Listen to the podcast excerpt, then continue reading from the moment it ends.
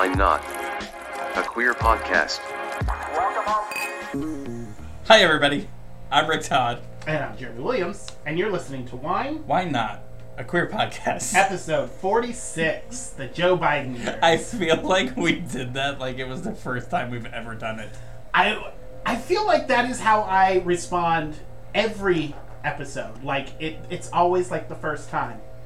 As Madonna says, like a virgin, podcasting for the very first time. I mean, I think it sounds like we didn't know what we were doing. There's so many things to do and buttons to press, and just to get going. Indeed, it, there, there is. Um, It reminds me of that episode of Friends. A one. Which one? A one, two. A one, two, three. A one, two, three, four. Anyway, it, it's Seven. They, Seven. I listen. I don't know what radio station your your dial is always turned to in your car, but I'm always turned to Magic 107.7, and they have their little chime thing that says Magic 107 points, whatever, however it goes. And every time it ends with the seven, out alone in my car, I yell out seven, seven, seven. Every time I hear seven, I do that. yeah. Um, and I hope to God people around me get it, because if not, I look like a madman. Yeah. Yeah. um, I'm so prepared today. I know. I know. really am. Let me ask you a question. It's been a great day. So Um, going or it has been a day. It certainly has been a day. that's true. Um, all over social media for the past week. Um, people have been posting up their year-end wrap-ups for their Spotify. Um, I don't Spotify, but over the weekend I got my YouTube Music. Um, do you Spotify, Apple Music, or YouTube I don't Music? Spotify. I, I YouTube music. Have you looked at your um, year in review? Well, I I, Do you know what you've done I this year? I tried. I'm not smart enough. I saw that there was a, a playlist. Yeah. But it didn't have any like other people have stats and stuff like that. Mine just was a playlist. Oh, So I hit play, and I and and I'm assuming that the first song that plays is the song that I requested the most. Yeah, so there's a little, it's like a little slideshow on your YouTube music. And uh, I clicked on mine, and it's somewhere on your homepage when you pull it up. I'll, I'll take a look Oh, at your phone. it- it- on your phone. I, Yeah. that was in my car. Oh, yeah, if you go on your phone and you pull the app up, it has your little slideshow, and it tells you who your top five artists of the year were, your top five albums, your top five songs. And then it breaks it down by the moods and the genres. In case anybody was curious, 2023 was a dramatic and sad year for Jeremy as far as his music. And apparently, and I didn't even realize this, I listened to more Madonna this year than anybody, any other artist. Madonna was by far my number one artist. Is comatose a mood? I feel like that's what my music is. I feel like if you listen to a lot of Lana Del Rey, you're probably comatose. Okay, I will just say for my can you know me well Mhm. enough? Can you guess what the first song that played on my playlist was? I'm sure it's an Air Supply song, or it is a Les Mis song. I feel like you were very in a very Les Miserable mood. Les Miserables, as the French Um, say. You know, I don't listen to Air Supply. Um, unless it, if, if I'm listening to some sort of thing that pops up, I'll listen Yeah. to it or I'll go see them live. But I don't listen. That's I don't like because I consider myself like if somebody asked who my favorite artist was, I would say, oh, Sheryl Crow. Same thing. Sheryl Crow never pops up in my top five. Am I really a fan then? Yeah, you are. You're just tired of it. As most fans are. As every Sheryl Crow fan is. No, I'm just kidding.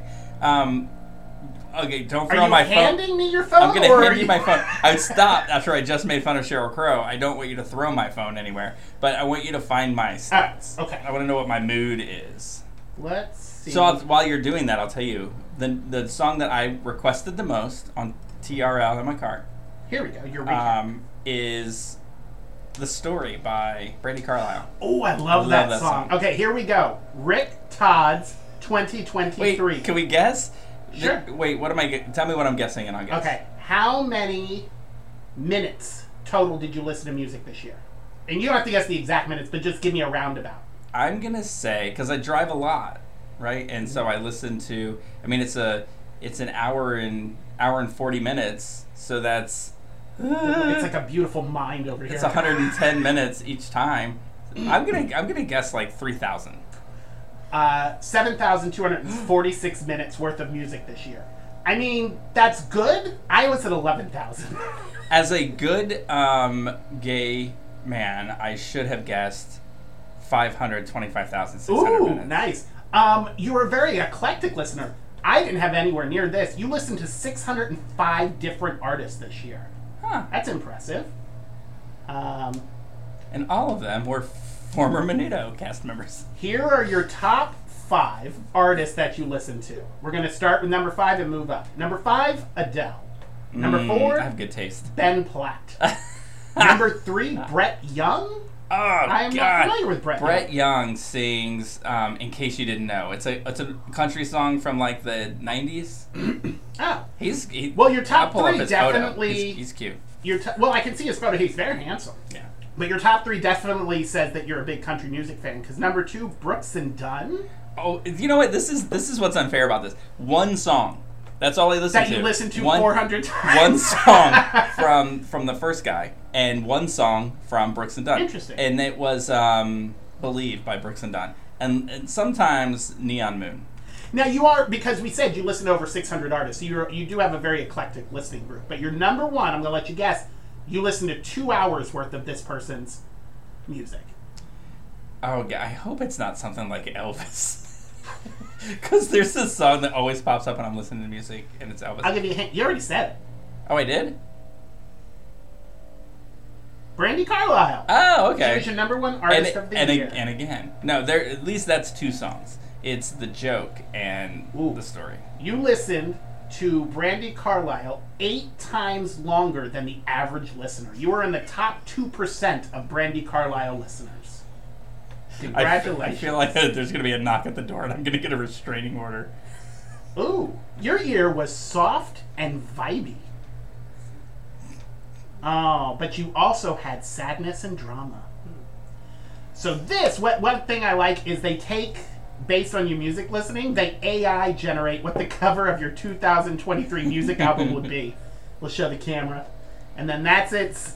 It looks like that's um, back in the 90s. That essential moods compilation. That's what it looks like. You're, you're the essential moods of the 90s. Oh, I'm vibey. Um, but really quick, your top song, of course, "The Story" by Brandi Carlile was your top track, um, followed by, oops, nope, went the wrong way. In case you didn't know, by Brett Young, "Believe" by Brett and Dunn, "Bring It On Home to Me" by Sam Cooke, Oh, that's such a good song. and "Love You Inside Out" by the Bee Gees. Love it. I'm going to give credit. I, I don't know if this is where it's due because we tried to test this out the other day, right? When we did our photo shoot, I was I thought I saw that that Darcel posted um, like this is the this is the best disco song ever, and it really gets her in the mood to do her shows. And it was "Love You Inside Out." So I listened to it, and I was like, "Oh my god, I love this song." So we were doing a photo shoot the other day uh, with Darcel, and so I You I put was the like, song I was on. like, put the song on and see if Darcel says anything. Didn't say a word. nothing. So I, I don't know. I, maybe I falsely have credited that to Darcel, but I Uh, love that song. Let's see. It did break it down. In the beginning of the year, you were in your Brooks and Dunn era. It's been a while since I've Mid-year, requested. you Believe. you glided into your blues era, which uh, is where you listen to Brandi Carlile, and you finished strong in the drama, listening to a lot of Miss Saigon. Twenty-three percent of you was sad this year. Twenty percent dramatic, and twenty percent reflective. You listen to mostly sound like pop I need a music and country. You do. um, When I'm alone in my So, car, yeah. just if you see me driving your by, recap. if you see me driving by, wave me down, give me a hug. If you see him walking by and And the the tears are in his eyes, walk away, baby, walk I, away. I heard it as I was saying it.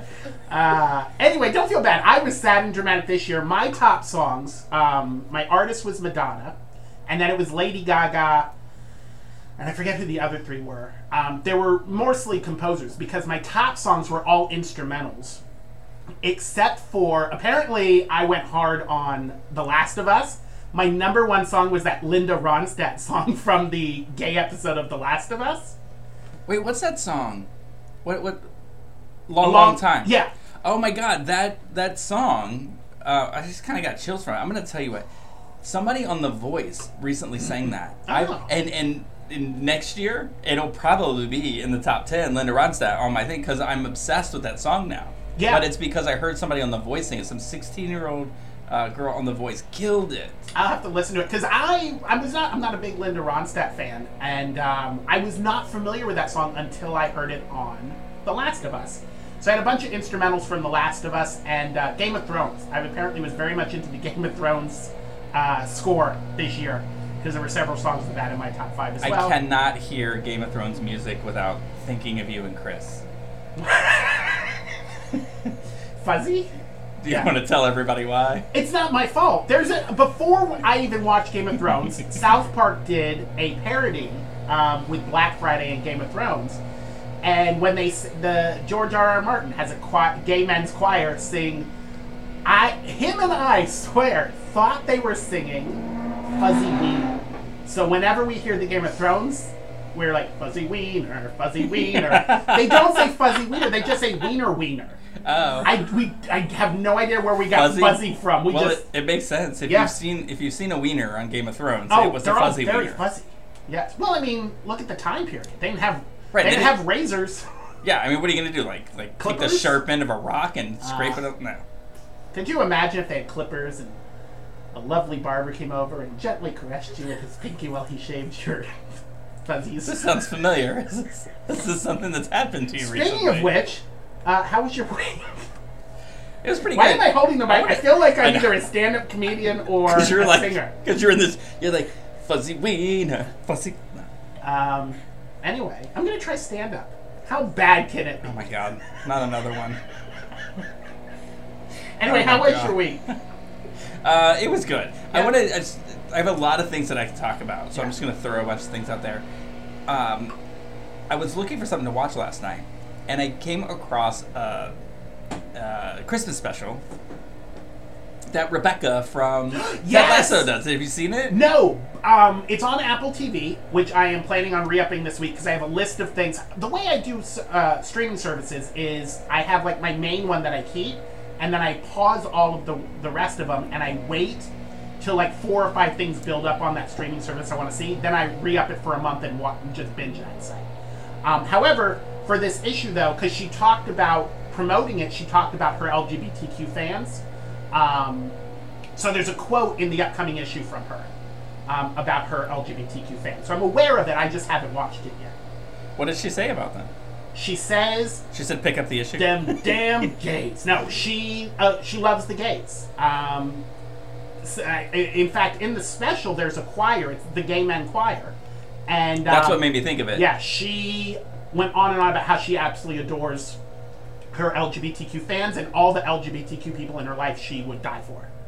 Oh, it was kind of cute too because she said that um, when she that, that they follow her around everywhere, and then they just started singing and about how fabulous she looked, and she's like, "See, it, it makes me feel good." I Um, love her. It was really, it was, it was cute. Um, and I hear some of the Ted Lasso Yes. folks show up. This is what's so dumb about me sometimes. I mean, I don't know if you're aware of this.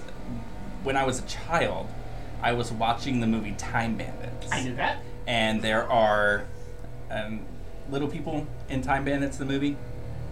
Yeah. Okay. And then. Okay. I don't know why I look like a deer in headlights there, but okay, yeah. You're like, what is he about to say? Well, I didn't know where you Um, were going. And then there's a music video. Um, is it You Can Dance?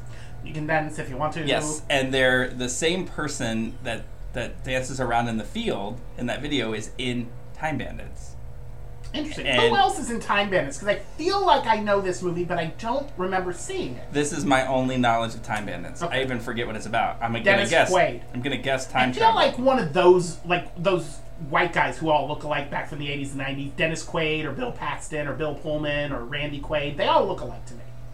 One of them is in it. yeah, Yeah. but I couldn't. I, I couldn't. My little brain couldn't understand how somebody was in two places at one time because they were playing on this at the same time. I was changing channels, you know, as you do on old like. back in Oh, the day. yeah. And so they were the music video when MTV played music videos.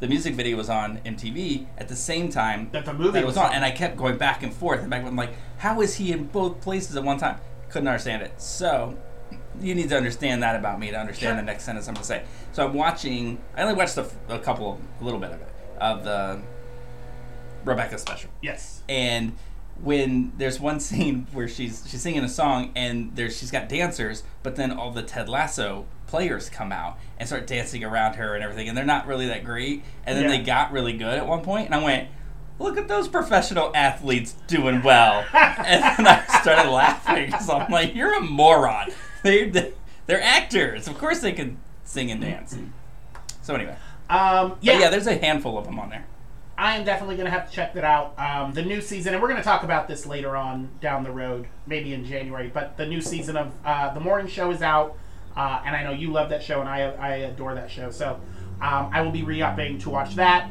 I need to watch um, the Rebecca special, which I don't think is the official name of it, but that is how we will refer and, to it. and we will wait until we talk about the morning show to discuss Julianna Margulies. Yes, We're gonna give it some time.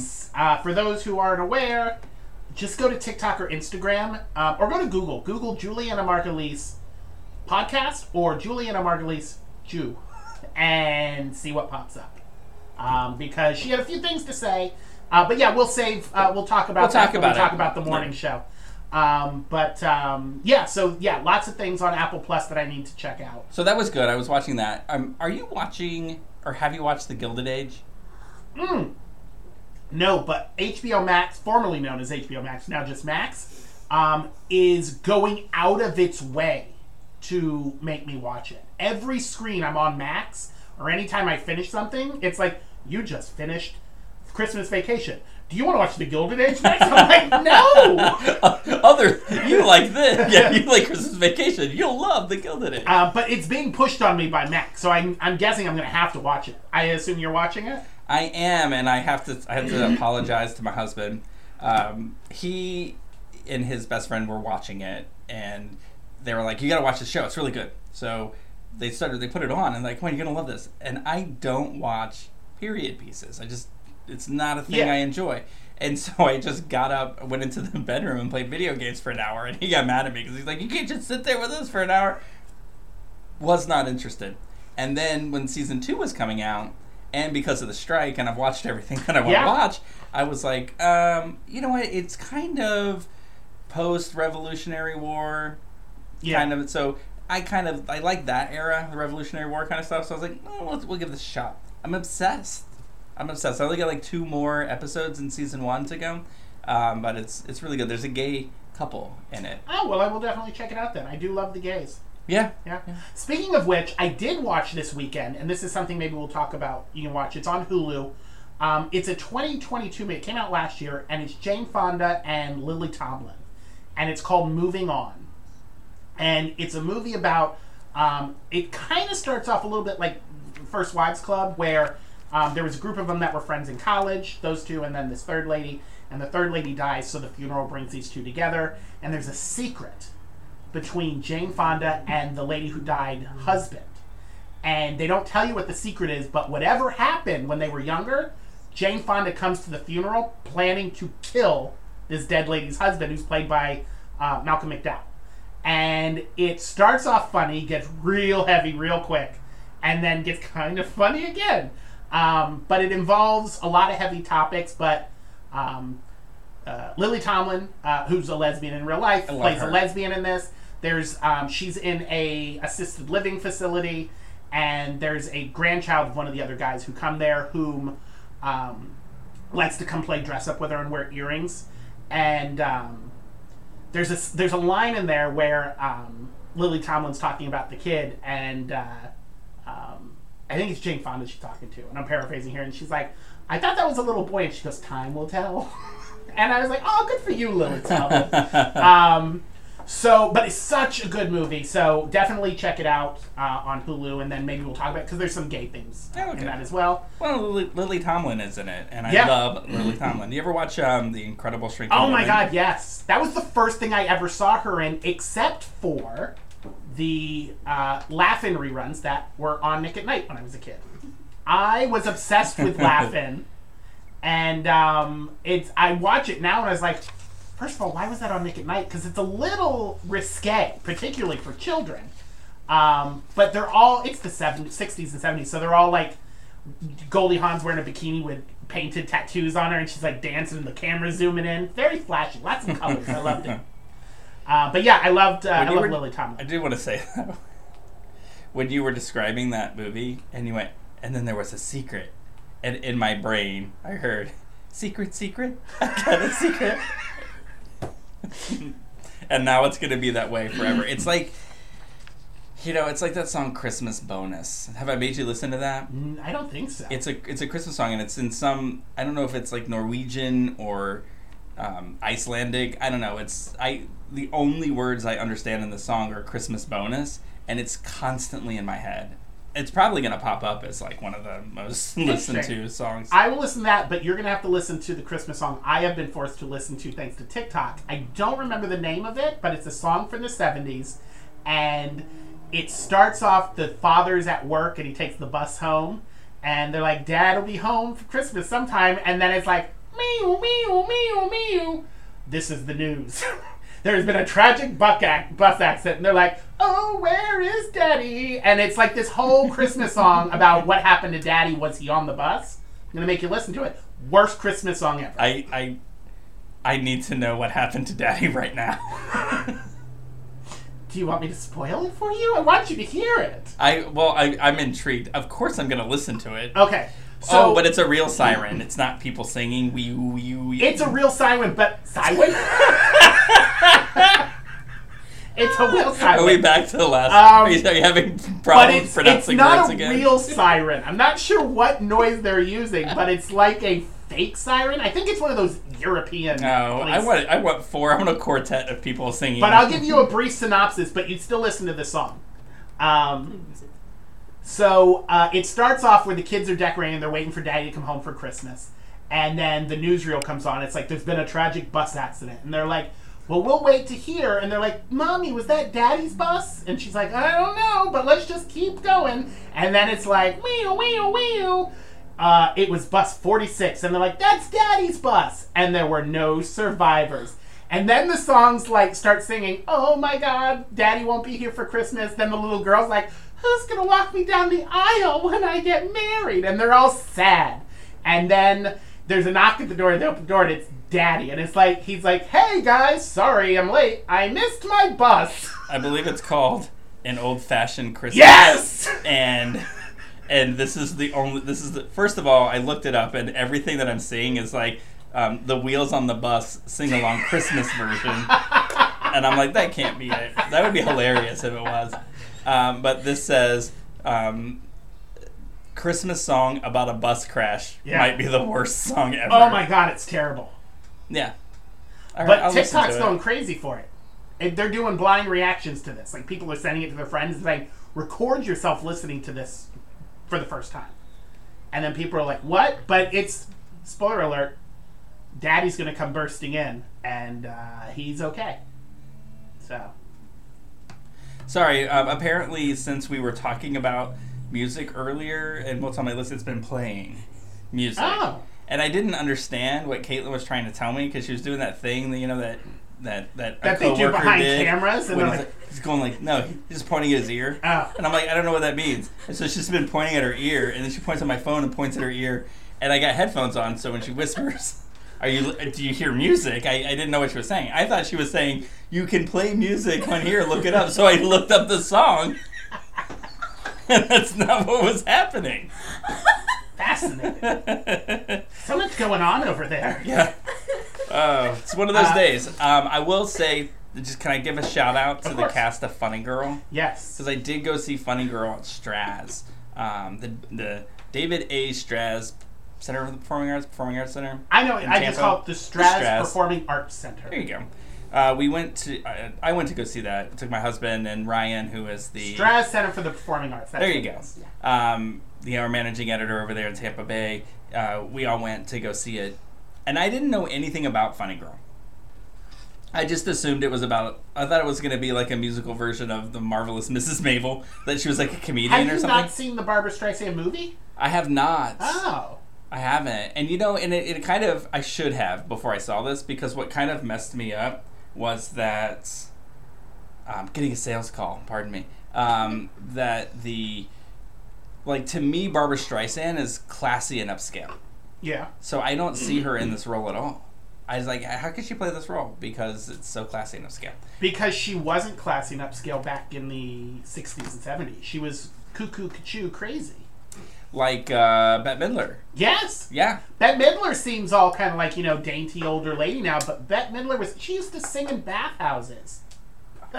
but who hasn't? Isn't it? You know what I, I often thought about is, you know, if you could, if you had that, people ask that, that question, if you could travel back in time and go anywhere and see anything or be a part of anything, I would, I would want to go back to New York and go to the bathhouse when Bette Midler and Barry, Barry Manilow Yes. were performing. That would be awesome. I mean, sure, you could go back to the time of Jesus and then really find out all the answers and come back and let everybody know. But no, I'd rather see. You know what I'd go back to? January 2nd, 2007. Because um, I looked really good then. And it seemed like things were going pretty good then. We were about to get rid of George W. Bush. Obama was moving in. It's a good time. I don't need to see Jesus or Bette Midler.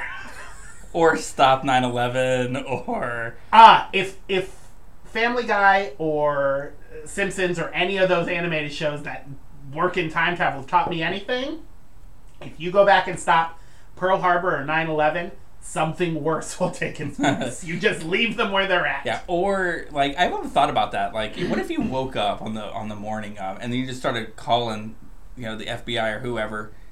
I feel like you you go to jail. Yeah. Or what if you call the FBI and they're like, you got too close to us, and then they pull their guns out, and then they take you out to a field and bury you because George W. Bush really had something. Or what to if do you it. what if you went back to the grassy knoll and you and you went to the fence and there was a there was a the real shooter was at the fence and you're like I knew it and he goes you know too much and then he shoots you. But before you See, die, you realize it was George W. Bush. it's who was time traveling too. I um yeah this is why I just want to go see Barry Manilow. I don't want I all that drama. Anyway, um, saw Funny Girl. I I'm, I don't know if I'm gonna get this right. Katarina McCremo. Sounds good. We're going with that. Was was the lead and she was stunning. Yeah. She was really good. We did an interview with the guy who plays um, Mr. Arnstein. Um, who, oh, I only know that name because in Rain on My Parade, she says, Hey, Mr. Arnstein. yeah. and I will forever know that name. Um, he is an openly gay actor, delight to talk to. Um, but he was the understudy on Broadway and actually got to do the show two weeks with um, Lea Michele? Oh. and then went on the road with Katrina, and said that um, for Kat- as amazing Katarina. Katarina, Katrina um, was a hurricane. uh, Katarina was a wine mixer.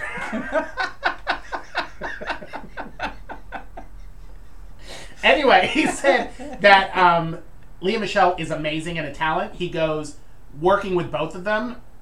Katarina is is as as She good as um, as Lea Michele was, and for anybody who's seen Lea Michele do it, that's a huge compliment because Yeah. I've heard that she's amazing. in the She's got to be amazing in the role. But um, I mean, I remember seeing people uh, at the stage version. Not people who not- love people.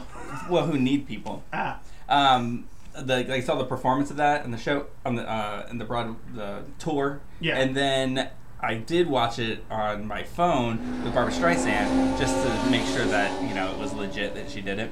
And make sure you haven't been Mandela affected.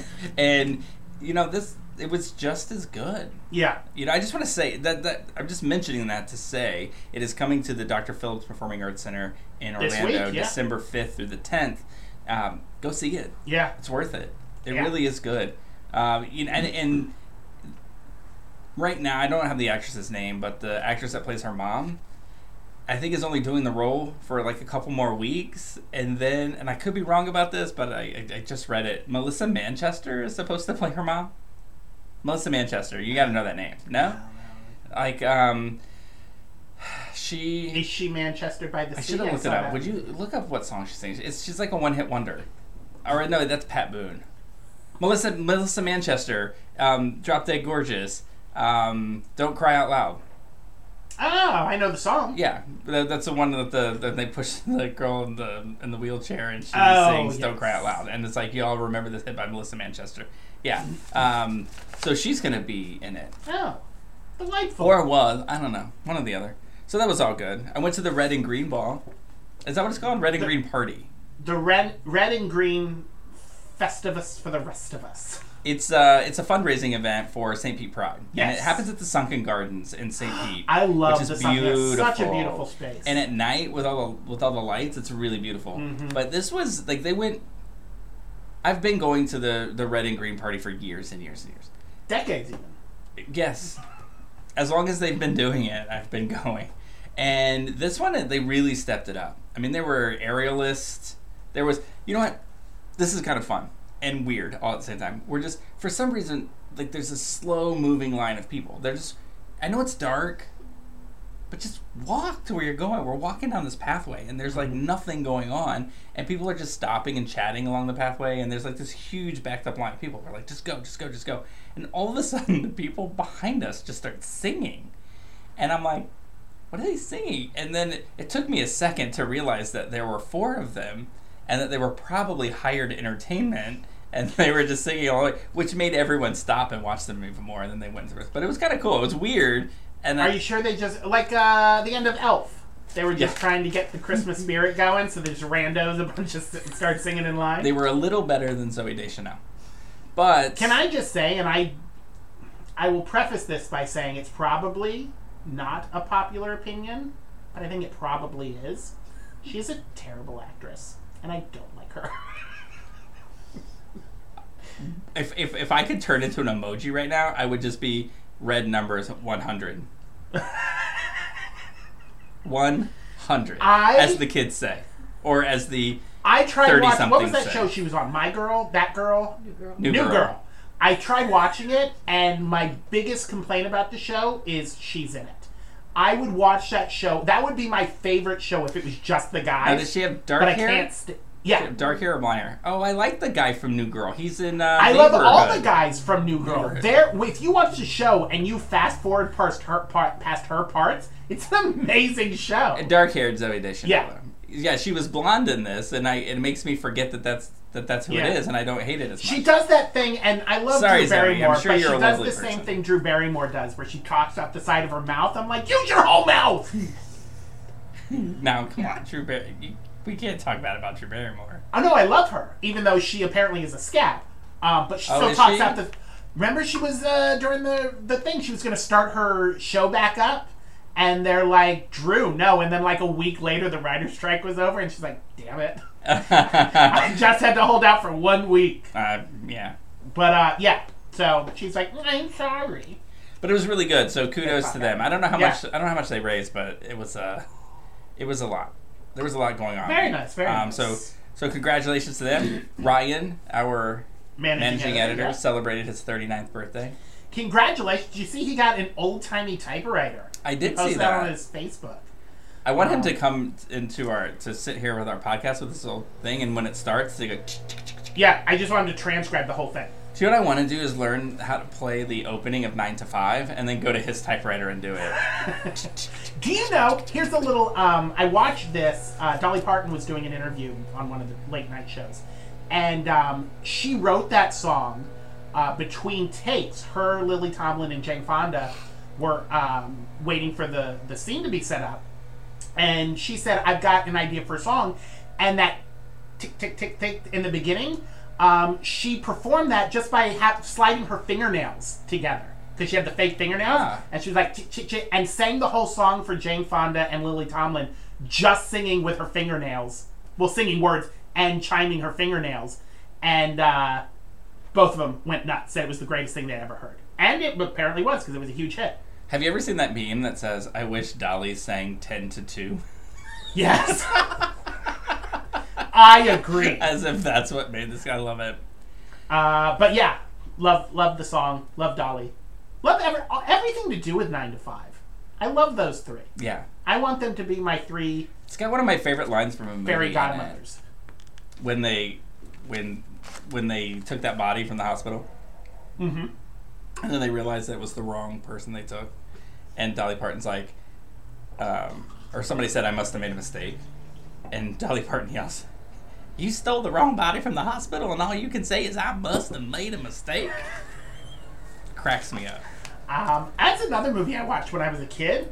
that a lot of jokes went over my head, and I watch now. It's like, and not just my parents, but just parents in general would let their children watch anything in the '80s. It's like, yeah, it's fine, and it's like he's all strapped up to leather, and Dolly Parton's tits are hanging out, and it's just, it's just such an adult movie, and I'm like seven years old, and I'm watching it because the main thing was uh, when they're doing, they smoke the pot, and they do the how would they kill Dabney Coleman's character. Lily Tomlin uh, is Snow White, and she's got all the anime. And I was like, "This is so fun and colorful," and she's killing someone with rat poison. And I was like, "This is fun." I gotta go back and watch that. That's a movie. good movie. Other than that, I just decorated. Have you done that yet? Um, I think we're gonna go up to Georgia for Christmas. So I have decided that if we're not gonna do festivities at my house, I'm not gonna bother. Which upset my mother. She's like, "Put your tree up. It's pretty to look at." I was like, "Eh, it's too much work if nobody else is gonna see it." My brother's always out gallivanting with his new friend, lady friend. Chris is always travel nursing. It's just me and the dog. What are we gonna sit and look at the lights and then high five each other? I don't want to high five the Well, dog. sometimes it's nice just to have the lights on and the TV on. I don't care for lights. I don't know. I'm, I have team mom on this one. You're right, man. I have all the lights off in my house at all times. I don't like a glare on the TV. I don't want people to think I'm home. All lights off, just me, the TV, and the dog on the couch. I've become the old guy from Up. I'm like. I'm like uh, suddenly, suddenly your your YouTube moods make complete sense to me, and I'm gonna start listening to more upbeat music. uh, maybe I'll when Joey And gets get back. off my lawn, right maybe I there. will bust out the Christmas. I mean, a tree. I, I have to put lights on, on the houses. Like on the houses, you have to decorate two houses. oh, you do. I'm sure. Lots to do. Lots. I'm to sure if my brother and my mom had it their way, I'd decorate three houses. But no, two's Come- my. You can come decorate mine if you're on the if you're you know just collecting houses to decorate. It's always an experience with with me and Jen when we go and get a Christmas tree and put it up. Do And you get a real tree? Yeah, Oh, okay. yeah, we always do. I Although they're lit- getting so expensive. I have a pre-lit fake tree in my garage, so it's not even that hard. I just got to go pull it out.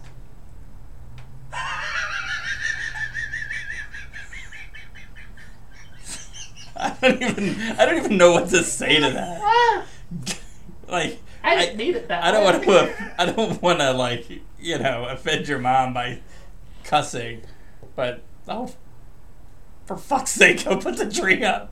All you have to do is take it on stand and open it like an umbrella. Damn it, and Jeremy! down. Just put your damn tree up. Fine, I'll do it. Uh, that's funny.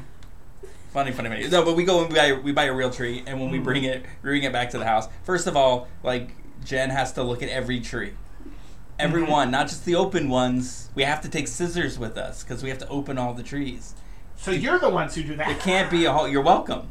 So there can't be a hole in any of them. You got to stand it up, twirl it around, knock it down, and then the branches come down. All this stuff.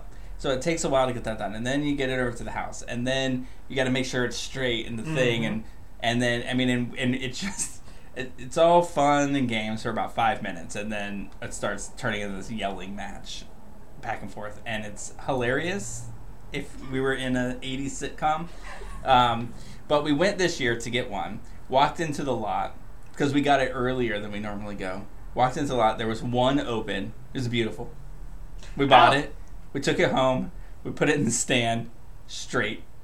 Tightened it completely straight. Looks beautiful. I'm like, I don't know. Somebody's probably somebody's gonna kill over soon because everything was going so well with it. I I think that's why I don't put the tree up because I just if it was a simplistic uh, process.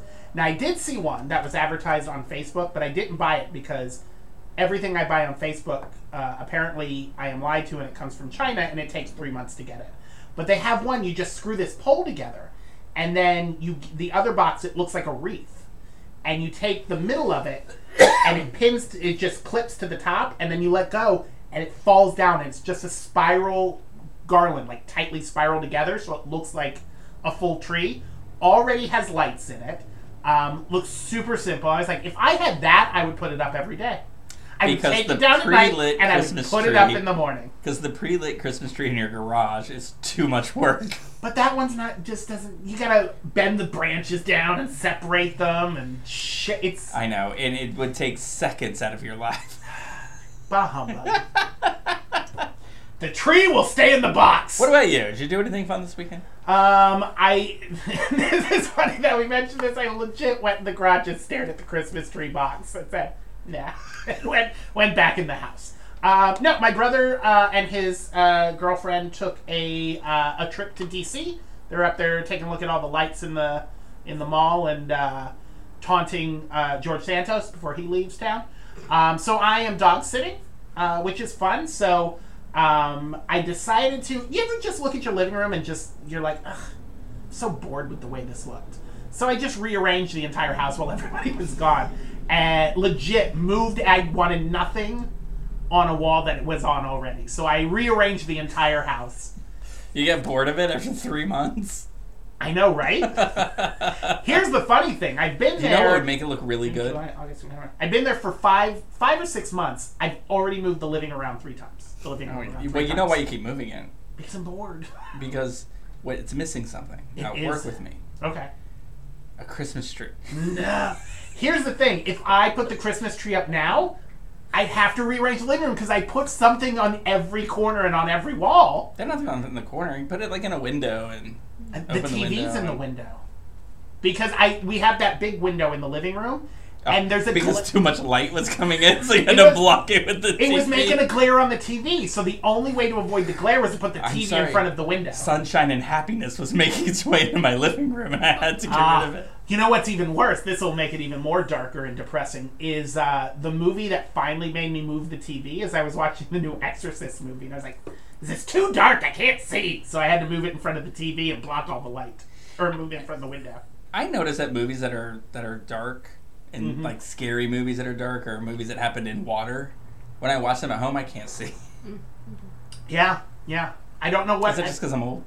I, maybe. I, although people are going for the, there was a lot of complaints about um, Gar, uh, Game of Thrones and Oh right, House right, of the Dragons Because they the were going battle. for the yeah the big battle that they were going for the natural lighting and it was like natural lighting at night means there's no light dummy we can't see your stupid show so obnoxious I you tell me dragons and zombies are fighting but I can't see it anyway fantastic show You know what would have provided you enough light to see it? a Christmas tree the, the zombies and the dragons should have put a Christmas tree in the middle of the battlefield. uh, there, that's that's the House of Dragons I want to see. We throw a Christmas tree up, and then the dragons and the zombies make friendlies, and then they do peanut style, where they get around the tree and they're like, "Loo, loo, loo, loo, loo, loo." Sounds like a euphemism. They make friendlies. Mm. Have you ever been to Friendly's? Yes, when I was a kid. Are they still open? I think there's one on iDrive, or or there was until recently. I don't know. Did they had some sort of bear? There was a bear as their mascot or something, right? No, I'm thinking maybe You're they. thinking of Shoney's? I'm thinking of um, Village Inn. When I was a kid, my dad was a manager of the Village Inn, and Bucky, I think it was his name, Bucky Bear. Mm, Good times, good times. With that Village Inn, that's the, it's actually still there. It's the one on Fourth Street in St. Pete, and we would go there, and in the entranceway, the lobby where there's nothing right now, there was a cigarette machine, and my mother would give me two dollars in quarters so I could go put them in and pull because I love pulling those little handles and uh, get them packs of cigarettes. Every time they needed cigarettes, like, can I get them? And she's like, sure.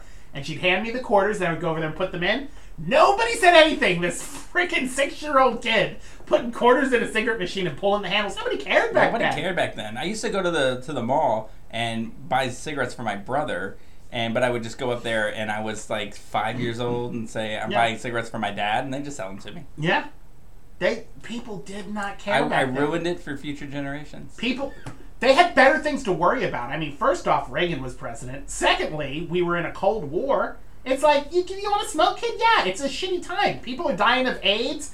Russia wants to bomb us. Have a cigarette. Who gives a fuck? You're not Merry gonna make you're not gonna make it to 14 anyway. And again, I understand your your your uh, your music moods. I my goal for 2024 is to go from dramatic and sad to happy and ecstatic. I don't know what music I have to let Taylor Swift. I guess I don't know. Did you just say Trailer Swift? Because if you did, I think that Oh, well, yeah. Don't bombard us with God. hate mail. The, Um, the Swifties are gonna beat the shit out of me now. he's, he's had half a bottle of wine, so that's why he said it. He didn't think she was trailer. Oh, he shit, just said am- trailer, trailer Swift. We're only 44 minutes in, and I'm already halfway done. Anyway, We haven't even talked about our assignment. let's let's slow down. Slow down, everybody. Let's get let's dramatic slow our and drinking. sad. Speaking of dramatic and sad, fellow travelers. You ain't wrong. this was like the sad. This is the sad episode. Yes. So, well, part of it was sad. Part of it was um, so the episode, episode six, it's called Beyond Measures. Um, we are done with the fifties. McCarthy done. Cohn what? done. I got I got a problem with that. Do you? I do. Lay I it just, on me. I just feel like That all that was the best part of the show. all I mean that's what we were most interested in. It Yeah. was there was this like um like intrigue about what was happening and and and you know how they ended it with a voiceover from a Yeah. radio saying But I honestly, I felt it. the same way. Like when they open and this opens in the '60s, I was like, "What? The, where's my closure?" But if you read, if you like, you read the history of it, it it just died out. but did it open in the what what does it say what year it is cuz I'm thinking it's early. 1968, because they mention Marcus mentions that he's going. I thought he said he was going somewhere for Martin Luther King's funeral, which would have been 1968. Uh, but he, I, he But made they reference also to Martin Luther King. burned draft cards. Would they have had draft cards? Before? Yeah. Because they didn't start the draft until late '68 or '69, didn't they? They started it sometime in the late 60s. So I imagine that this would have been like the start of the draft. Or they just said we're going to start drafting people, and they were like, "We're going to stop this." Maybe. Yeah, they don't go into. They jumped into this really quick. I felt like we didn't have closure, but maybe that was part of part of the point because Skippy never gets his closure, so they're like, "Fuck you! Why should you get your closure, Well, it- audience?" It would also make sense that it was '68 because I I had a real problem with. I thought it was like early '70s, and I'm like, so they're just going to skip over the whole gay rights movement thing? Yeah, yeah. No, this is definitely. It's not 1969 yet because I feel like they would have mentioned Stonewall being an LGBTQ show.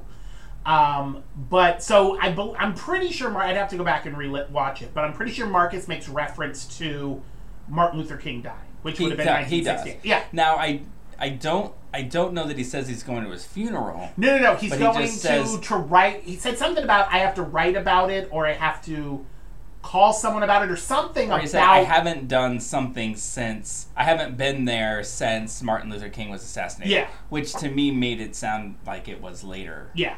Now I do know that it is 1968, not just from that, but But you looked it up. because I looked it up and the synopsis says episode six, 1968. You should have done that five minutes ago. Yeah. We would have five more minutes to talk about stuff. Um, so episode six opens. It actually opens in the 80s, back in the hospital with Skippy, and um, he has a tattoo. Skippy always. They make reference um, to it being Skippy's prison tattoo, and it's like, oh yeah, you were. You remember when you were in prison, Dadu? And then goes back to 1968, and we jump into this old lady, this poor old lady. I don't want to be this We guy. jump into this poor old lady. This poor old lady's just doing her job, and these hippies come running in, and uh, Skippy's with them, and he's like, he's dressed as a priest, Priest hippie. and uh, he's like, "Listen, man, Priest we're not hippie here. Skippy. We're not here for you. We're just, you know, we're gonna be nice and kind and everything. We just need, we're just here for the draft cards." And they take a bunch of draft cards, and they burn them. So. Um, we find out Skippy not only is looking to become a priest, but he's also an anti-war protester. Oh, I did make a note uh, just to, to let anybody who know who listened last week to um, you not being able to breathe, talking about Skippy running away with his arms flailing Oh around. Oh my god! Um, I just wanted to mention I, I've watched it several times, and he doesn't flail. He kind of like throws his arms off to the side a little bit. You know, like you know, like how you know when Freddy Krueger walked down the street and Yes! like, or like when Barry Goldberg runs in the Goldbergs and he puts his arms behind him. But it, it wasn't like ah. It For you just, nerds out there, a Naruto, Naruto kind of. Yeah. But here's the thing: you're trying to tell this guy that you love him, and then you're gonna run away like that. He's not gonna love you after this. No, he, he was walking away and he kind of threw his arms to the side, like, Ugh, I'm done with you. But it wasn't. He wasn't like. Naruto. Naruto. Naruto. Sorry, we had to take a pause to take Japanese lessons. We're about to get nerd email. Good lord. Pissed off the Swifties, pissed off the anime nerds. Um, We're all nerds at something. the Star Wars prequel sucked. Send me some letters. so, um, so yeah, so he's a he's a priest in training. Uh, what are they, he's in seminary. Seminary. Seminary, Yeah. Um, and he's also an anti-war protester. They burn the draft cards. Cops are coming. Chaos ensues. Skippy gets away. He slips away. Sneaky little priest that he is. Does he? Yes, because he gets away. Marcus helps him get away. This is the this is how we the catalyst into the actual whole episode. How he ends up at Hawk's cabin. Oh, okay. Yeah. So I he- admit, I'm sorry. Well, there was about five seconds of dead time while I tried to. Yeah. I thought his brain was working. there, um, because the guy caught him and he's like, "Hey, I got one of them," and then he, he runs away, and then I thought that they, and then the the the the van, the getaway van, takes off, and I thought, oh, that means he got arrested, and he was just out on bail. Um, no, I got the impression because Marcus pops calls Hawk and he tells him, you know, I've got Skippy. Oh, maybe he got him out of bail. He bailed him out. I don't know. No, I think he got arrested because it was he saw it in the newspaper. He did see him in the newspaper. You're right. Yes. Oh, okay. So anyway, however, whatever happens to Skippy, Skippy's Thank, dealing thank you, with some shit. Um, this this part of the podcast sponsored by? No, it's not. I don't. um, but we cut to Hawk, who is now married, has two kids. He's married to Lucy. Um, life's going good. I'm gonna throw you for a curveball again too. I'm like, there are two time periods Yes. very similar to each other that happened throughout this whole episode, and it wasn't until the end that I realized that there were two different time periods, and it you messed me up. There's like, there's before, like right after they got married, Yeah. and then when they had the kids. Those are two different time periods. oh yes. And like, I- like I when she's packing up his apartment Yeah. and stuff. Yeah. Yeah. So yeah. like that part where she's like, you know, uh, give me a baby, and I was like, I just saw Put you a two baby baby. me. Yeah. she did say put a baby. in me. She said put something like that. It yeah. sounded, yeah. I, I wasn't gonna say that because it's like, there's no way that that was it. But when you said it, It reminded me. Did you ever see Monsters Ball when Halle Berry's telling Billy Bob Thornton? Sorry, ma. She's like, she's down. She pulls her breast out, and she's like, "Fuck me, fuck me." That's the impression I got from Lucy. She's like, "Put a baby in me." there's a theme in movies that you watch. you say that you just watched The Exorcist, and I feel like it's the same dialogue. Ooh, they- verbatim. Halle Berry and Linda Blair, exact same scene. Um, so yeah, he's a good old family man. He sees Skippy in the newspaper wearing his little priest collar, uh, and he's like, you know, in trouble. So he's in contact with Marcus, and um, he helps to get Skippy out of town. So Marcus um, gets Skippy, brings him to uh, this um, what their summer cottage or Yeah. whatever rich people, the second house rich people have Yeah. for their vacations. Um, he has a hunting cabin there. They bring Skippy there um, and put him in hiding until they can get him a lawyer and and work all this out. Um, in the meantime, we find out Marcus is actually staying with his father. His father's dying. Um, so he's staying with his dad. He's on the phone with Hawk, and he, he says, "You know, I'll get Skippy to you." Um, and while he's attending to his father, um, he gets a note, and it's a flyer from the old club, the old gay club. And on the back, it's a note from Frankie um, that says, uh, "I'm moving. Call me." He doesn't call him. FYI, spoiler alert: he doesn't call him. Uh, what he does instead like is he that. asks his dad's nurse out. I, I like that you say spoiler alert. Like the whole I know, everything right? from here to the end of the show is just a spoiler alert. Um, but um, he reads the note, and then his dad's nurse is leaving, and she's like, "I like you," and he's like, "I like you too," and she's like, "We should go on a date," and he's like, "Yeah, I'm not gay. I should go on a date with you." So he makes arrangements to see uh, the nurse lady. Um, one of the things I will say about this episode that I found very upsetting is I feel like the whole Marcus and Frankie story was an afterthought for whoever wrote this episode because I feel like it's thrown in there as quick filler, and I'm hoping it pays off in the next episode. But I feel like they just kept throwing us little morsels of, oh, by the way, this is what Marcus and Frankie are up to. Back to the main story. Yeah, and Marcus really has the better storyline. Yeah. And- well, he definitely has the better outcome from what I can tell. Well, and and but it's he grows as a human being. Mhm. Um, he realizes his mistakes right away. Yeah. and he tries to better himself. And you know, I'm sure you'll get to it, but the his last line of this episode I thought was really fascinating. Um, and I really I like his character a lot. I mean, he he is a human being. Well, he's a character, but his character he plays a human being who who just makes mistakes. Yeah. you know, because he's scared. Because You know he. who's not like that? Hawk. Hawk has a family and is um he said there's a line in there. Um Oh, it's coming up. So um, Hawk and his family are supposed to go to their summer home. Hawk says, "Oh, I'm sorry, Lucy. The water main broke at broke at the house. Pipes are Yeah. busted. So I we'll gotta have- clean the I gotta go pipes." up there and help and clean up. But you and the kids stay here because you'll just be in the way of my leaky pipes." I'm, well, he wasn't wrong. No, he wasn't wrong. So he gets up there. Um, Marcus brings him Skippy. This is when we find out that he's in the seminary and he's looking to become a priest. Um, he is staying at uh, um, Hawk's dad's hunting cabin. And that's when he says, he goes, How are things going for you? He goes, It's good. And when he talks about, he's like, his family life is good. Um, and when he gets the inkling, um, he low, I, he goes, I lower my zipper occasionally, but only with strangers. Like that makes it better. Like yes, It's not cheating if it's I love my wife, but I only lower my zipper occasionally when I need it for strangers. And my wife's fine with that as long as I don't love the boys.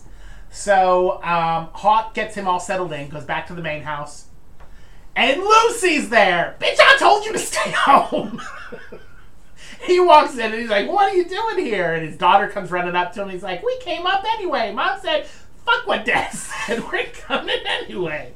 So Lucy and the two kids are there. Sometimes these um these uh, descriptions of these shows turned into like drunk history, and I just sit back and watch the show. Um, so Lucy comes down and she has this shitty grin on her face. She's like, mm, "Water's working," and he's like, "Yeah, it started working this morning." And she's like, "How convenient." Yes, Lucy, very convenient. The water works. I'm glad you were able to come up. So she brings her mother with her, as Lucy does, and uh, Lucy's talking to her mom. Now this might be because again, um, This is- they this were is- going back and forth. So This is the this is that's the when the before. flashback. Okay, yeah, so Lucy's talking to her mother. They were terrible with the transitions in this yeah. one. That's the that's the scene where it confused me so much because I'm like, where's the mom come from? And and what about like she's talking about how he's how he's getting a cabin, but they already are in the this, cabin. this all could have been fixed if they would have just thrown the year at the bottom of the Right. screen every time they changed. But she's talking or to at her, least the first time. Yeah. Just do it once, and then we'll know what they're wearing. So she's talking to her mom, and her mom's like, um, "Take comfort in the fact that he loves you when he comes home to you, regardless of where he's going." And she says it thinking he's cheating with other women. And back in those times, you know, wives just look the other way. But Lucy knows better. I Lucy don't know knows. if she did at this point in time. She didn't know better at this point in time because she still hadn't. Because it was she not later. gotten the letter back? You No, know what? it was later. This is why I need to know what year it is. Because I assume she knew because of the letter. No, she. That's why she says I don't know what you're talking So, about. pl- well, I She thought just- she was just playing dumb No, I to think placate she's- her mother. She's she's she feels like something's going on, or she's just like, oh, he's always at work, and her mom's like, yeah, your father was always at work too, but just be glad he comes home to you. And then she's like, I don't know what you're talking about, but you might be right. Yeah. Yeah. I don't know what you're talking about, Mom. My dad is not fucking Oh other my women. God, Ma. And her mom is like, You're right. Your husband's not fucking other women, Lucy. Wake the fuck up. Yeah. Then she has a really good line later. The mother or Lucy? Lucy. Lucy has some good luck. Lucy, I get Lucy sacrificed a lot of happiness for the perfect life in this show. And in this episode, she's like, fuck it. Yeah, I wrote this down. I said, Lucy's no longer showing signs of being an ally. No, she's like, I'll do whatever the fuck I want to do because you do whatever the fuck you want to do. Oh, right. Yeah, she does get a little bit of her own. Yeah, she's like, And whatever. she doesn't even hide it. No. She t- straight out tells him. There's the one point, and I don't know if this is future Lucy, past Lucy, present Lucy, but Lucy's like, hey, Hawk, I've had an affair. And he's like, mm. No, that was that. No, that was her saying that she wasn't a virgin when they got married. yes. When she was in, this was before they got together. She was in Europe and she slept with a guy in Europe. But she called it an affair. Yeah, you know, that's back then. An affair to remember, apparently. Anyway, She, she didn't cheat on him until well, she did. Until the but, party. yeah. So um, we come, come back out with her the little cabin. bedhead looking like she I just know, got right? railed and being like, hey, everybody, look at the fireworks. so You get it, Lucy. Skippy's looking at 12 years in prison for this um, whole uh, stealing the draft card thing, and part of it is because the government or the lawyers are saying that they kidnapped the lady because they held her there against her will. They wouldn't let her leave. So they're saying you're looking at kidnapping charges now. So you're looking at at least 12 years unless you rat out your friends. And Hawk, who's a terrible human being who lies and cheats anyway, is like, ooh, that's a good idea. Just turn your friends in, you'll be fine, Skippy. I don't I don't know if it's in my nature to always be argumentative or choose the, the, the hard road. But I, I I feel like in the beginning you were defending Hawk and I'm like, he's a jerk and now you're like, Hawk sucks and I'm like, I can tell you why he's doing this. And I'll tell you what Because he's selfish. No, because that because he's right about that preach preacher priest. He's a he's a liar. He's a manipulative con artist who's forcing um, uh, Skippy to take the rap for this crap when it was his whole idea anyway. And he's he's not wrong about that. And I'll tell you why when you get to it. Okay. Now I did write this down because this scene when they're talking in the cabin, um, You are so popular. Your phone is not stop ringing. I've got to say nine times out of ten, it's a bill collector. Oh, oh I thought it was going to be um, silence or or those like the solar people. Oh, it might be. In all honesty, Google, unless it's saved in my phone, is like I. This is who the contact is. Google will be like, hmm, this seems like spam to me, and I, it's like I think you're right, Google. Let's send them to voicemail. or someone is really trying hard to get to tell you about your extended warranty on your car. Yeah. Um, so anyway, this is the what I call the Brokeback Mountain scene, where they're very intense and they're like, "What can I quit you?" Um, and instead of having sex, they decide to jerk off next to each other. Because it's against Skippy's religion now. Yeah, because Skippy's like, "I'm a priest now, and I can't have sex with a man, but I can jerk off next to you. That's fine, right?" So like they're jerking off, and Hawk's like goes to touch me, like, "Don't touch me." it was cracking me. up. He's like, Don't touch me. And then they jerk off and they finish. And then Hawk looks at him like, mm, that was funny. He's like, you can go now. Yeah, I don't want to look I'm at like, you. you. are just a whore. You can leave now. Um, And so it's interesting because it's like the role Yeah, reversal. Yeah. it's re- it's reversed because for so long, Skippy was trying to connect with Hawk, and it was all about the physical the physical sex with Hawk. And now Hawk is like, oh, but I love you, and he's like, no. Um, something else I loved in this episode: so much praying. Skippy like gets on his knees in the shower, and I know what you're thinking. He's by himself. Calm down. he gets on his knees in the shower, starts praying, and it cuts to the dinner table, and they're all praying. So much praying. Um, and this is where we meet like a really good uh, introduction to Jackson, who is Hawk and Lucy's son. And Hawk is like, "You're a phony fuck, Dad. I have no time for you." And Mom, yeah, you you're acting so oblivious, like you like nothing's going on. You're an idiot. I hate you both. Um, He's an angsty kid. he is a very angsty kid. We find out that he's very sensitive later. And I think we know what that means Yeah. in the context of this show. I think we know. He writes poetry. He writes po- yes, he writes poetry. He's sensitive, His dad doesn't understand him. and he thinks that he's alone in the world. But we all know we know where it's going. your dad understands you. Trust Right? me. Sorry. I'm- I guess I don't have to ask that question later. I said, "Do you think his kid's gay?" oh yes. Oh yes. So I'm just um, gonna cross that. out. so the whole point they all came up to. I'm dying here. take a minute. um, they're all co- they the, the reason they all came to the the the uh, summer house is because they're having a party. An anniversary party. It, yeah, it's an for a anniversary friend, party. couple friend of theirs. Yeah.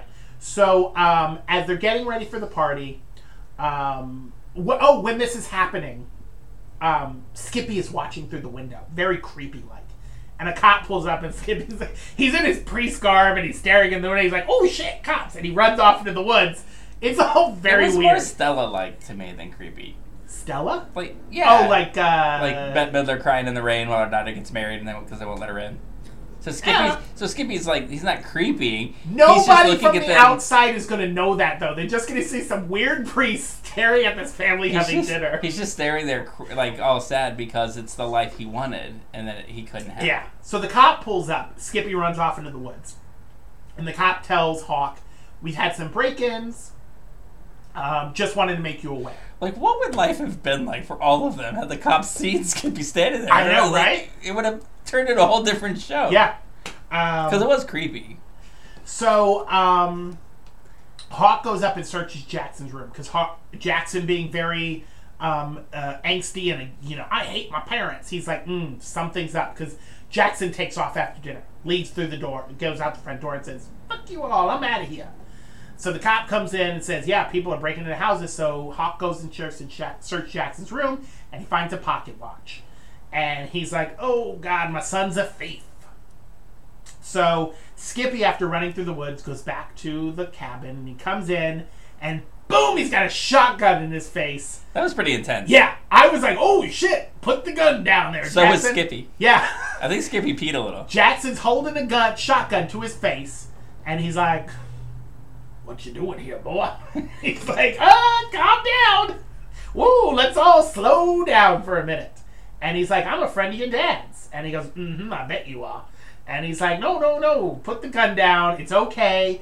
Uh, I'm running from the law." And uh, uh, what's his name? Uh, It's okay. I'm just running from the law. Don't Jackson's be like, scared. yeah. Jackson's like, mm, I totally get it. I steal things from other people's houses, so I totally get running from the law. So he puts the gun down and he's like, it's not loaded. You can calm down. So he hangs it back up on the mantle.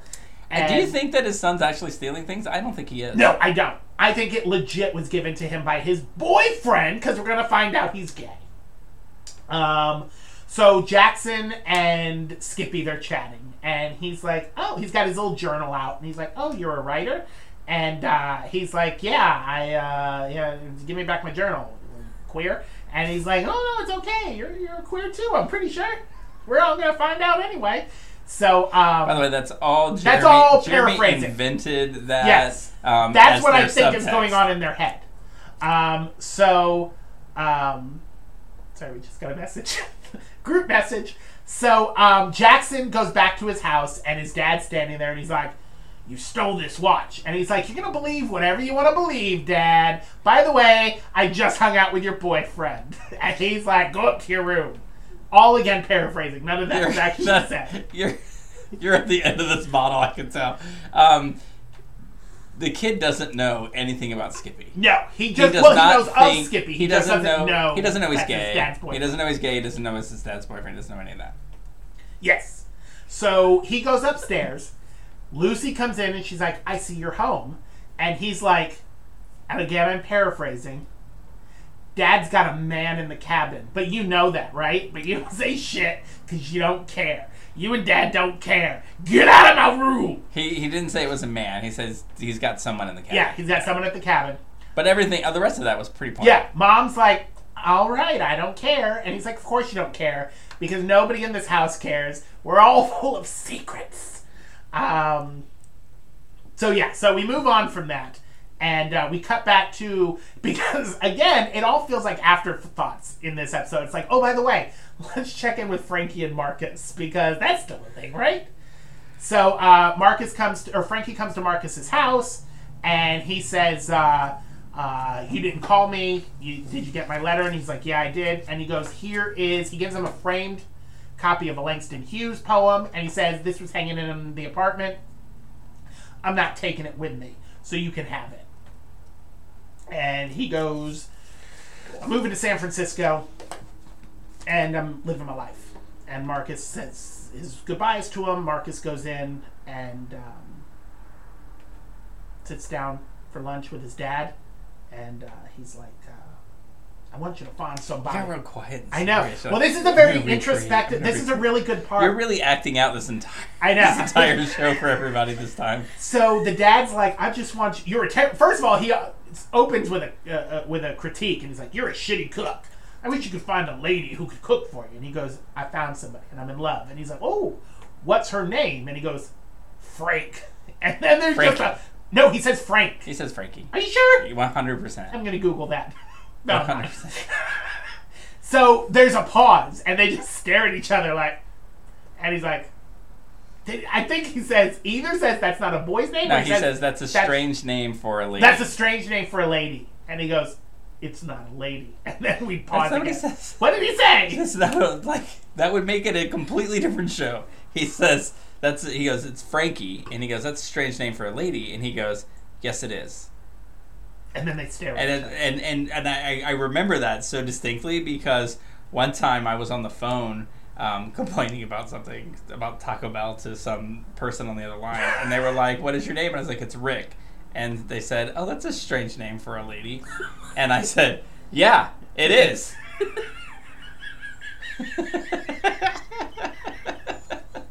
I used to get mistaken all the time. Oh, I laugh because not because uh, I'm laughing at you. I'm laughing with you because that has happened to me my entire life, and I don't mean like it happened to me when I was nine. It happened to me last week. that I got a call from my bank, and they're like, "Ma'am," and I was like, "It's not ma'am." That's so I'm weird because every time somebody calls you and you, and it's not a gay person, you're like, "This is Jeremy." I know. I had had a few drinks when they Oh. called. Where you're like, "Hey, girl." I was like, "Hey," and they're like, "Ma'am," and I was like, "I'm not ma'am, bitch." Uh, anyway, so we go back. so we go back to the cabin because we checked in with Marcus and Frankie. That's all we needed. Um, so there's this scene where Lucy talks to, to Hawk and she's like, I have never intruded in what's going on in that cabin as long as the family comes first. And I just need to know, does the family come first? And Hawk says yes. And she's like, okay, that's all I needed to know. And then this is the point where she confesses, to, they cut to another scene, and she confesses to having an affair.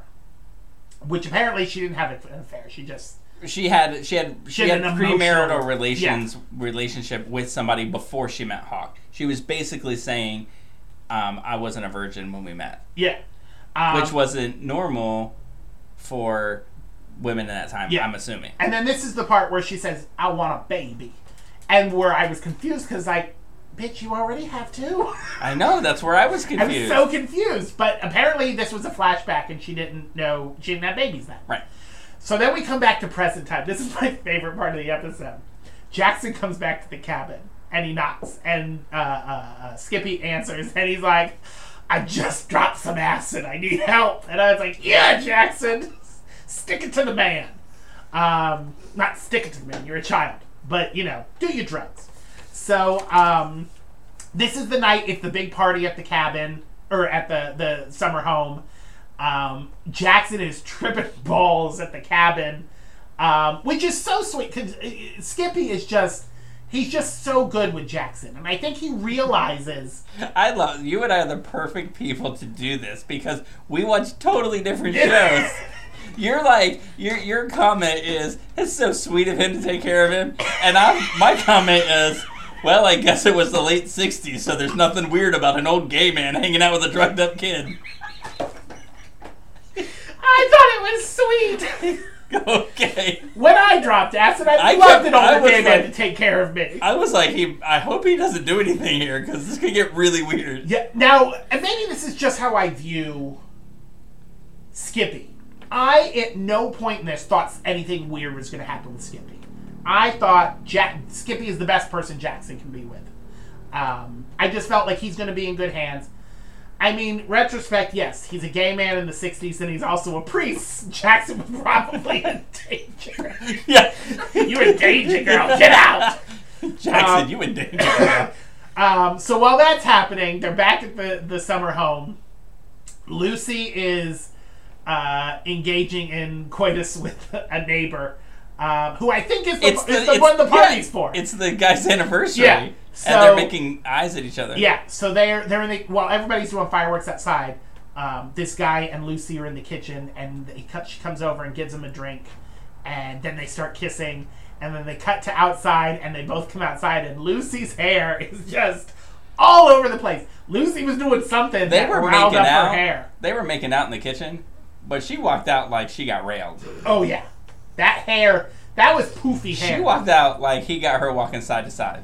Yeah, That was not just humidity. And, and she's sitting there. She's had. She's kind of drunk at this point. She got a drink in her hand. And she's she's kind of swaying like, and her hair's going on. She's like, um, "Hey, And- everybody." Hawk looks at her and he sees her. the other guy come out, sees Lucy, but he has this look on his face, like not annoyance, almost like "good for you, girl."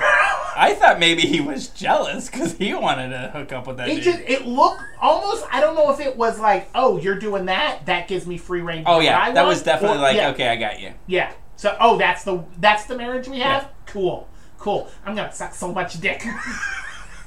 Well, you know, your mom listens. You might say drop a few zippers. He's gonna. I'm gonna drop so many zippers, Lucy. You, we're gonna have a race to see who gets a baby put in them first. You're done. Um, so we cut back to the cabin, and uh, Jackson tells um, uh, Skippy that he hates his dad, and he's like, he's always lying. And I really like this line. Skippy was like um, telling you know, we all lie, mostly to ourselves, which I was like, you you didn't drop acid, Skippy. I that's a very deep line to say for somebody who didn't just drop acid. Um, so I thought that was really good. Um, uh, then we cut back and everybody's gone home, and Lucy basically guilts Hawk into having sex with her. Now I don't know if this is another flashback or this is the party. That was live. That Live was the party. Okay, so she's like, you know, let me. She's drunk, by the way. And he says, "You're the most beautiful woman." Yeah, you're so And- beautiful, and she's like, no, not beautiful. You- No, he says, he says, "You're the most beautiful woman," and he's not. He's not going to hook up with her. He's he doesn't want to. Yeah, he And doesn't want. He says, "You're a beautiful woman," and she goes, "That's the problem, isn't it?" yes. and it stopped him, and he's like, And he's "Oh, like, uh oh. I better do this." Well, So he went at it. I guess we're gonna do this, and he whipped it out, and Do you know how like how we've subtitled, I, I, how I've subtitled this show? Matt Bomer gets laid, yeah, and then last episode it was Matt, Lem- Matt Bomer doesn't get laid. This episode, as soon as he started doing that, Jen goes, "This episode is called Matt Bomer will fuck anything." yeah, because Lucy got laid. Uh, Oh, yeah. Lucy that got would be a better title. Lucy got laid. Um, so after he satiates his wife, he goes back to the cabin. Um, and uh, Skippy and, J- and Hawk have this moment. His son's sleeping on the couch, uh, sleeping off the acid trip. Um, and uh, Which Skippy is- says that I don't know this from experience, but it's hard to do. Yeah, yeah, yeah. I, I mean, eventually you fall asleep. Yeah. So uh, while they're the Xanax or two. So Skippy tells Hawk, um, "Listen, I can't stay here. Um, take your son home, and I'm going to turn myself in." And Hawk's like, "No, no, no! Don't go to jail. Don't do- you know? Stay here. Stay here as long as you want." So um, Hawk ends up taking Jackson home, and uh, he wakes him up, and he's like, "Hey, come on, we're to go home." And he's like, "Okay, Daddy." Um, and then uh, it cuts to Skippy coming to the main house. He knocks on the door. Lucy opens it. Um, and uh, she's like, Hawk's not here. Oh, first he said, he's like, you know, oh, my car broke down and um, I need to use your phone. And she's like, listen, the phone won't stop ringing. Um, uh, so Skippy, um, First, he says his car broke down. yeah, yeah. said, and then she's like, I know who you are. So she's, he's like, can I use your phone? And uh, he comes in and he calls um, The lawyer. the lawyer, and he's like, "Hey, let's um, let's make this arrangement. I'm going to turn myself in." Yeah. So um, Lucy tells Skippy that uh, years ago, and we we cut back to this. Um, Hawk, or I'm sorry, Skippy, when he was leaving for the military, slipped a letter under Hawk's apartment door, but Lucy was there, and she was packing up the apartment, and she got the letter. So she read the letter, and it was Skippy basically saying, "I can't get over you, Hawk." and she burned the letter. So she tells Skippy, she's like, "You're the you're the one who left the letter for my husband uh, at his apartment," and uh, he's like, "Yeah," and uh, she's like, um, "He never got the letter. I burnt it." And he's like, "Oh, okay." Um, so uh, they have this little moment where it's like, you know, I know who you are, um, and you know who I am, and uh, fuck you, basically. So he leaves. Um, we cut back to Marcus, who is at Frankie's apartment. This is the scene you were talking about earlier, uh, where um, he basically, in so many words, says that you know he told his dad about him, and he's like. Um, uh, something about wanting to kiss goodbye or something, or uh, wanting to say goodbye. And uh, he's like, I'm not going to kiss you goodbye. And he goes, Can I just get a kiss then? And then he gives him a hug. But he says something. Did you want to mention that? Because you talked about it earlier. I forgot completely what it what it is that he says. Oh, I forget. I can't. I don't remember what he says to him. I was thinking that when I said he had a good line, it was when he said that, you know, Frankie is a strange name for a lady, and he goes, "It is." And I Oh. that was a good line. Yeah, yeah. But they have. Um, um, um, Oh, wait. Sorry. No, Oh wait, go ahead. my phone will not stop. So um, anyway, so they they come to this conclusion. I feel like Marcus and Frankie, and this is why I feel like it's going to pick up in the next episode. They have this this moment where um, Marcus has accepted who he is, and I think he can move forward with Frankie now. And we know that based on the flash forwards to the '80s, that they end up together, which is weird because I feel like it takes all the will they or won't they out of it. It's like, well, we know they get together. Um, I guess this is the moment where they decide that they're going to get together. We'll find out. Um, but we go back to um, the the um, uh, Hawk and, and Skippy. Skippy is taken into custody. Hawk pulls up to the bus stop and he sees him being arrested.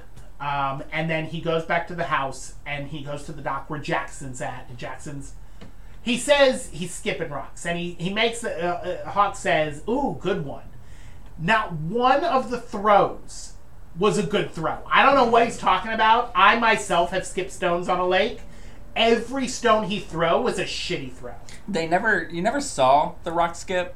Yeah. So I don't believe they did. No. I think they just went directly He's into the like water. he's doing this thing, but he's Bonk. like throwing it up, and then he just starts throwing it on the side. And like, dude, they're not even going into the lake at this point. Leave him alone. He's gay and he's And he's poet. like, uh, "Good throw, son." And he's like, "Thanks, Dad." well, Hawk wouldn't know. Yeah, he's gay true. too. two homos just chatting on a dock about boy things. So, um, Hawk's talking to Jackson, and he tells him, "Listen, I know about the acid and the poetry, which are two terrible things that his son doesn't want his son, er, the Hawk doesn't want his son to do." And he says, um, "Just don't do, make better choices. Don't do acid. I'm not going to tell your mom, and I would love to hear some of your poetry." And he's like, "Really, Dad?" And he's like, "Yes, son." And then credits. And I'm like, Jackson is totally gay. I think so. Jackson's a homo. And good for him. You know, I was really confused the whole time watching this. I'm like, why does Skippy staying in the cabin mean that Hawk is having sex with men? I couldn't fathom that until the end when they show you that she knew Skippy was that he had that he had affairs with men. Yeah. Because otherwise, I was like, how does this even make sense? But then it did at the end. Yeah. So uh, that leaves us there. Um, we've hit the 60s. Uh, we're coming into the 70s. I'm guessing the last. We've got two episodes left. I'm guessing the next episode is what happened in the 70s, and then we wrap up the 80s, right? All I want to say, there was a scene where Skippy was in doing confession yes. and said that he was in love with a man, and how do you be in love with a man in love with God? And how could it be so wrong if love is such a good thing? Then the priest said, Are you ready to give that love to God? That was the priest.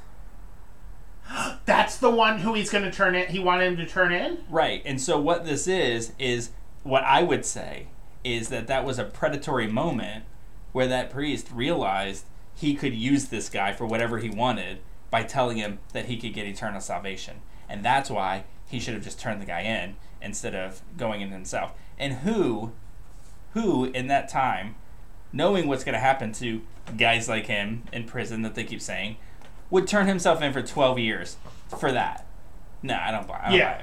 buy. Um, I, we'll see what happens in the next episode. Maybe. I mean, Skippy's just a very moral person, unless he doesn't want to be. No, I'm, right, and this is what I'm going to tell you. This is the thing about most people in the world, right? Most people think they're good people, Yes. but most people aren't. And percentage, percentage base. How many percentage of how many people are not good people in the world? I don't know. I mean, I, I I'm going to base this off of watching The Good Place. Yeah. 85. No. Ninety-seven. Ninety-seven percent of the world's population suck and are terrible people. Oh, okay. Um, I'm, I'm like you, you, you're stating that so factually, like you, like God has come down and, and told here you. is the proof. No. yeah, I'm like, um, but yeah, I mean, I think the majority of people, but I think that everyone thinks they're the hero in the story Oh, of their lives. As the kids say these days, everyone thinks they're the main character. No, you're all NPCs. Every one of you, except for me. it's my world. You all just live in it. I, I don't, I don't know what those sounds mean. NPC, Anyway, I know, non-playable know, I know. character. Non-player. Non-playable character. I thought it was NPC. just no, non-player. No, It's but- playable. non-playable character. Playable Yeah. character. That's Wow, what then NPC somebody stands needs to tell the people that wrote Jumanji that they're wrong. Jumanji is trash, except for the first, second, and third movie. Go on. No, all of the all of the rock versions of Jumanji are heaven. All the versions. The Robin Williams one is perfect. Eh, I can't go back. I can watch the, the the rock ones forever, but I can't watch the old one anymore. Okay, sorry. I'm gonna I'm gonna fill you in what's been happening in the process of this. Okay, so for my house, because we rent a house, me, my brother, and and and our my best friend roommate. Um, so uh, the rental company that we deal with, they are coming in today to to do a, a an inspection of the house to see if there's anything they need to fix. So they sent a letter like two weeks ago. Said, hey, if nobody's home, we've got a key. We'll just let ourselves in. Make sure if you have any pets that are locked up. I was like, okay. My brother has been blowing my phone up saying there's a man at our house who is trying to get in and he constantly keeps calling saying hey can i get in am i allowed to go in so i text my brother and i said tell him to go into the fucking house nobody is there so my brother just messaged me and he's like sorry i know you're recording your podcast he's just gonna go in the house yeah that's what the damn letter said just go in the house leave me alone anyway You know what he's gonna do? You're gonna fail your inspection because he's gonna be like, they don't have a Christmas tree. Mm-hmm. bastards All right, so we're gonna talk about this movie. Oh, by the way, the the Rotten Tomatoes didn't change. Oh Um, okay so we're gonna talk about this movie, but we're not gonna talk. We're not gonna give you a detailed synopsis. We're just gonna tell you the basic plot boom line, boom boom boom and we're not even a not even a timeline. We're just Boom, gonna tell you what it's about, and then we're gonna tell you our opinions of it because Okay. I am not revisiting this stupid movie next week. We're gonna do it right now. Okay, quick, really quick synopsis of the film. Christmas setup. 2022 or 2020 Christmas film. Lifetime. Lifetime. First ever LGBTQ holiday film for Lifetime. Uh, Hallmark Channel has done theirs. Big whoop de doo. We'll talk about those That at a different time. That makes complete sense. But this is the first Lifetime one. Ben Lewis stars as Hugo, a big city lawyer. I'm sure a lot of this is going to sound familiar for those who watch these stupid holiday movies. Ben Lewis stars as Hugo, a big city lawyer who goes back to his small town with his best friend Madeline to visit his mother Kate, played by Fran Drescher, for Christmas. Kate, who has two sons, one gay, one straight, wants to fix them up um, with different people to make sure that they find their significant other. So um, they go back to this tiny. Well, it's I thought it was a tiny town, but it's Milwaukee. they go back to Milwaukee, but it's a neighborhood in Milwaukee, and uh, for Christmas. So um, Matt uh, Hugo's a lawyer, um, and he tells the guy his firm, "Hey, if you don't respect my um, skills, I'm gonna go somewhere else." And then they head off to Milwaukee. Um, so uh, Kate, I, I can shorten this real real real up. It's just you know he. he yeah, but he, he finds he goes back home to his hometown, Mm-hmm. um, finds the the out gay um, Patrick, the out gay Patrick who Black Blake Lee. oh god you know who Blake Lee was did you watch Cruel Summer No. um, well Blake Lee was the creepy teacher that kidnapped a student and locked her in a basement for a long time I was like why does the guy look so familiar Interesting. I have to check out this It's- Cruel Summer. it's a it's a really good show. I mean, it's a terrible teen show, but it's really Yeah. Good. So anyway, they they meet, they fall in love. Bam. I mean, it's it's it's it's a Hallmark movie. I mean, it's not a Hallmark movie. It's a Lifetime movie. It's a lifetime movie, but it but follows the same thing. It follows the same thing. So um, the mom you find out throughout the story has been uh, creating these little moments where Hugo and Patrick can hang out, and then Aiden comes into town, and you realize she's doing the same thing with Hugo's friend Madeline and Aiden. She's she's setting up these situations so that they can hang out, so they can find love. Because um, she is uh, shotgun, and she's gonna fix them up. Yeah, and she does that thing where it's like, oh, um, go buy the tree for these things. Yeah. And she tells the two different people to go so they'll run into each other. Yeah. And they'll be like, or like in the "Oh." beginning, she's like, Madeline, you're coming shopping with me. Hugo, I need you to stay here because the tree's being delivered. Who's the tree being delivered by? Patrick. She knew it. And, And she do you want to know what what he's doing while the tree is getting before the tree gets delivered? What's his Masturbating? name? No, Oh. The guy he's fixing things around the house, right? Or he's fixing, he's changing a light bulb. Did you notice that he put on a tool belt I to did. change the light He's bulb? walking around the house in his stupid tool belt, and Patrick points it out. I also to noticed change a light bulb? they're trying to get the tree in, and Patrick's like, "Let me clip some of these branches." So he clips two branches on the side. When they go to the wide That was shot, already inside the house. the branches are nowhere to be found. Where did you you clip them and then they uh, disappeared? And it's a tree. They'll bend when you Right? push it through. You're an idiot, Hugo. You're a damn idiot. I don't think Hugo wrote it, but you're not wrong.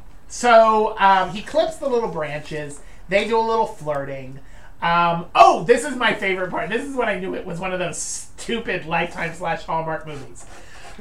so they're in the small town and they pass by a train station. And there's a sign that says, This train station's been sold and we're going to tear it down. And Hugo's like, No! This train station means everything to this neighborhood. This is the only thing, this is the lifeblood of this neighborhood, this train station.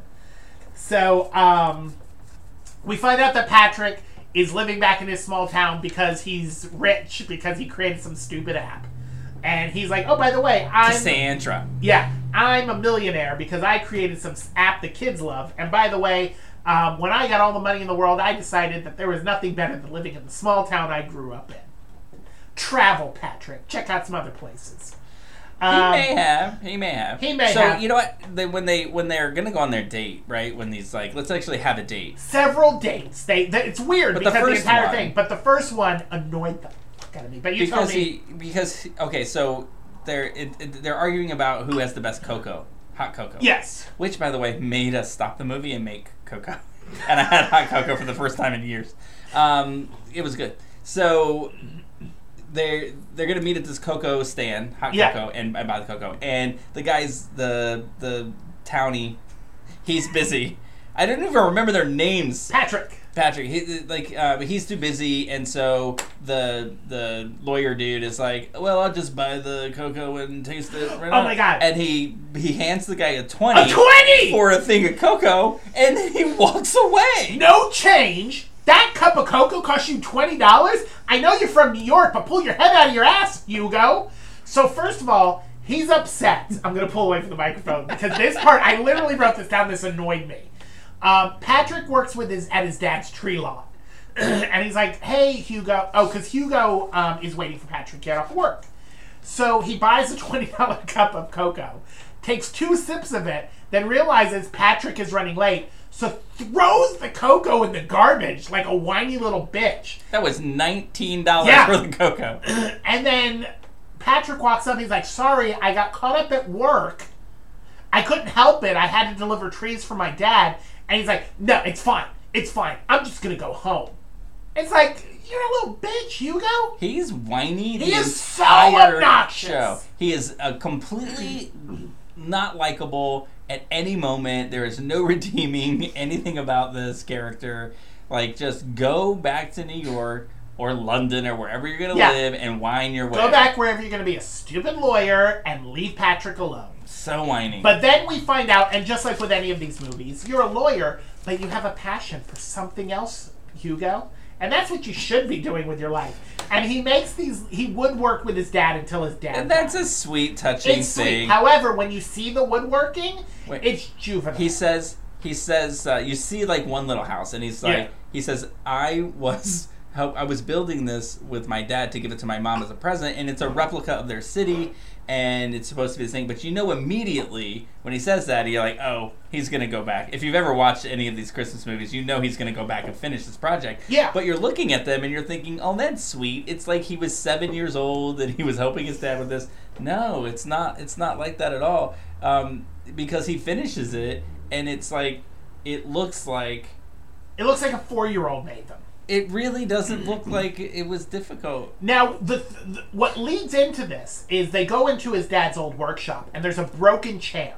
And Fran Drescher, who I love Fran Drescher, she deserves better. Why'd you do it. Fran? Why'd you do it? Fran's like, the, the Hugo's like, oh, why's the broken dining room chair in here? And she's like, oh, the leg broke, and I, I just couldn't fix it. And she's like, hmm, I remember when your dad and you built that with your bare hands. Always manipulating them Yeah. into what she needs. And she's like, mm, I wish that chair was fixed. And he's like, you know what? I'm going to fix it because even though I'm a rich, powerful lawyer in New York who eventually will end up in, in London, I'm a woodworker at heart. So I will rebuild this chair. So he builds the damn fucking chair. Um, Patrick comes. I'm so angry. This whole movie just made me angry. Um, so Patrick comes and he's like, I'm sorry that we had a bad first date and that the hot chocolate cost you $20. Can I take you on another date? And he goes like, mm, I have a life in another city and I'm only here for two weeks. And he's like, come on. He's like, okay. So they go on a, out, a night picnic. Patrick Patrick is, he is so much better than Hugo. He deserves so much better. So he packs this beautiful night picnic. He's like, I'm going to take you to see the Northern Lights. Now, I have never in my life been to Milwaukee, but I'm willing to place a bet that you cannot see the fucking Northern Lights from Milwaukee. Hey, he said it had to be the right combination of. I'm going to go- Google that, Cat Caitlin. I need to know if you can see the Northern Lights from Milwaukee. Some Wisconsinites have been lucky enough to see the Northern Lights. Yeah. They're all liars. They're liars and they're drunk. So Patrick takes Hugo to look at the Northern Lights, and we get a first for Lifetime. We not only get the first queer holiday movie, we get the first kiss in a queer holiday movie. And they lock lips, and Hugo's like, mm, I like it. And uh, uh, Patrick's like, I don't know what's happening anymore. He's like, mm, it is all right. So, um, here's the thing that really annoyed me with this movie is the transitions are worse than the last episode of uh, Fellow Travelers. Your reenactment is way better than this movie actually was. It was Um, all. Can I just say this one transit? Because this is what drove me nuts. After they do that, they cut to Jimmy, who's their cousin, and it's like no no kind of transition. He's just sitting in the kitchen. He's like, my sciatica's acting up. I can't be Santa. And Fran Drescher's like, oh Hugo, save the day and be Santa. So he out of nowhere he dresses up as Santa, and Patrick sees him and he's like, mm, you're a family man. Look at you interacting with those kids. I love you now. Uh, and then and then he puts on the Santa suit and it's like it's too big for him because Yeah. Santa's fat and he's not fat and then they're like oh pin it up and then they're like look you're so slender Yeah. Santa He pin- here's the thing that annoyed me. They're like pin it in the back. So instead of Patrick tr- going around and pinning him, he stands in front of him and reaches his hands around him to pin the jacket. It's like you can't get a good angle that way. Go around. like a whore Sluts. Holiday sluts is what they are. Um, so uh, in the process of this, Aiden, who is Hugo's brother, comes in, and Fran Drescher's like, "Hey, if you're preoccupied with the only other gay person in town, I'm going to take your Asian friend and I'm going to hook her up with your Air Force brother, who's a pilot in the Air Force. Um, go Air Force! Uh, hoorah!" Um, where, uh, so yeah, they're they're she's just pulling strings. She's the puppet master, and she's like, I'm gonna bring these two together, and I'm gonna get wives and husbands for my can, sons. can we just say that her plan works and they all end up together and then Absolutely, we can stop with Fran the Drescher because- is absolutely because it's so it's just such a bad movie like the there are so many little things that happen that are that just don't make any sense to me and it's not just the the main actors it's the extras and th- I don't know if you remember this. I'm gonna look it up and show it to you Yeah. so that you can see how bad this was. But there was a scene at the tree store where there was like a mother and a daughter, and they had a cup. She like the mother had like a cup of um, a cup of Joe or some hot chocolate. I bet it was a twenty dollar cup of hot chocolate. Yeah, and maybe that's why she didn't actually drink it because she's like, that's a lot of money. I need to save it. But she goes, she turns her head. I'm doing this for the camera speed with me, and she puts the, the cup like like two inches to three inches away from her mouth, and she's like, and then like goes like that, like you know, probably saying thing. What did they say in um the other two? Um, water, not watermelon. peas and carrots, peas and Peas carrots. and carrots, She's probably like peas and carrots, peas, Peas and carrots. Go go go, peas and carrots, peas, Peas and and carrots. carrots. Like it's so. Ugh. One thing that I thought, and I feel like I've heard a drag queen say this before, but one thing they said in the show that I thought I chuckled at is uh, Hugo tells Patrick that Christmas trees are just regular trees in drag, which made me laugh. I was like, it's true. They're all glittery and glittery and shiny. Speaking of drag. Ugh. For those who listen, you know that uh, uh, several episodes ago we uh, we watched So Fierce that has two terrible Canadian drag queens in it, and one of them appears in this, and I didn't recognize it until you pointed it out. I was like, ugh. I had such good things to say about that scene until you pointed that out. Yeah, congratulations, Lucinda, on your appearance in this movie, which made it. I mean, it made it make sense to me. And then I was like, "Who put this together? Was it did Out TV? Is this a Christmas movie made by Out TV? I don't know if it's out TV, but it is a Canadian. I did look it up. It's a Canadian-made Lifetime movie. Well, that Um, makes sense. That's where the trees come from. And then that that drag queen calls up and says, "Somebody come up and sing a Christmas song." And they're all like, "Hugo will sing." Hugo's Hugo has to do everything. Yeah, so oh, there's a Hugo light bulb out. there. Hugo will fix it. And Hugo shocking, he sings the Christmas song that has the word "gay" in it, and it's the Judy Garland one. Have yourself a merry little Christmas. I'm and when surprised he didn't sing "We Are Family." Right? So when he says the word "gay," they all cheer and they're like, "Yay! The word gay!" Um, and then Patrick is overwhelmed and he's like, I just realized that um, I can't be with you because you're a big city lawyer and I'm a small town tree seller. So he storms out and Pat or Hugo goes after him. He's like, Where are you going, Patrick? He goes, I don't think we should see each other anymore because you're going to go to London. By the way, we found out at game night because Madeline can't keep her damn mouth shut and there's a trivia question during game night about London, and she's like, "You know London, Hugo, where you're moving to?" And they're all like, "What?" And Hugo's like, "Way to go, Maddie," and she's like, "Sorry." Yeah, which is the dumbest way to think. I just, So stupid. that's it. oh, Um, I'm gonna actually hit you with the paper. Don't did you learn nothing from the post-it? I learned nothing from the post Um, incident. So we have. This is the other thing that was so annoying is they have a Christmas Eve party at the train station, which we find Oh out God! is saved you had to bring this up. because I don't have anything to throw. because um, big city lawyer uh, Hugo finds out that the train station wasn't left to the city of Milwaukee; it was left to the neighborhood, which is run by dun dun dun Fran Drescher. and she's like, "Hey, we're keeping the freight train station." She really did. Yeah. Yeah, she really did. She's like, hey, suck it, Milwaukee. so Hugo gets up there and he's like, I saved the train station. You're welcome, everybody. And Patrick walks in. He's like, You're such a hero, Hugo. And then on Christmas Eve, we talked about this earlier, at 8 o'clock at night, the fucking children write their letters to Santa Claus. And they're like, Santa, what I want for Christmas, I- I'm going to stop you there. Santa's already made the toys and is out shipping Right, them like- out, giving them out to the kids. like how how how myopic is everyone to think that like the their time zone is the only one in existence? Yeah. he's already hitting the other house. It's. Christmas Eve at 8 o'clock, and Yeah. you're now writing your letters? And Also, they write the like letters. how fast is this train? And they gather them up, and Fran Drescher is like, "Hey, everybody, the train's here." Too late, Fran. Santa's already out. You're getting nothing. So they put the in there, and I know that there's a lot of story we're leaving out. But the guy You're who welcome. owned the guy who owned the train station, who left it to the neighborhood association, turns out he was gay, That's and cute. he, he has a photo of him and his travel companion, and they're linked at pinkies. It's that that's the that's the adorable thing of this whole movie. That's the that's the saving grace of it. Yeah, so is they- that storyline. They have a photo of the two back in the olden days, and their their pinkies are linked, and it's like, oh my god, they're together. So the movie ends with Hugo and Patrick. Hugo's like, fuck it, I ain't moving to London. I'm gonna stay here with my new boyfriend. And they're standing there, and Fran Drescher's like, let me take your picture.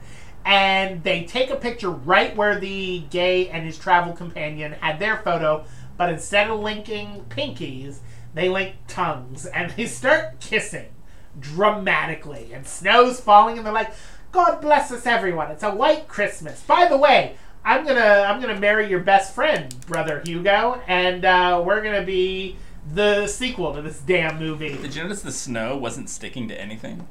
Nothing in this movie stuck to anything. There was nothing. So I want to say this about this. We have seen some horrible, horrible Yes. things on this show. I do want to say really quick, I do not. This may be the first one I've seen of one of those Lifetime slash Hallmark type holiday movies. They're very popular with people. I watch a lot of them. But yet, and- every and- time I come to your house during the holidays, you have the damn show.